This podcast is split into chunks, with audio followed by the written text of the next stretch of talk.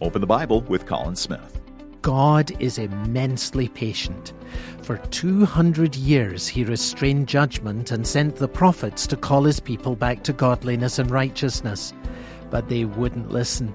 They did wicked things, provoking the Lord to anger. Now, that word provoking reminds us that anger is not in God's nature.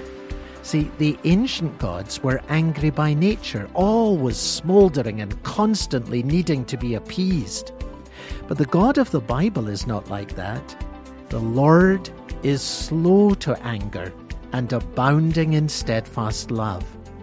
It's not God's nature to be angry, but he can be provoked to anger, and for this we should be thankful. How could we worship a God who was indifferent toward evil? Are you open to learning the Bible story? Well, then come to openthebible.org.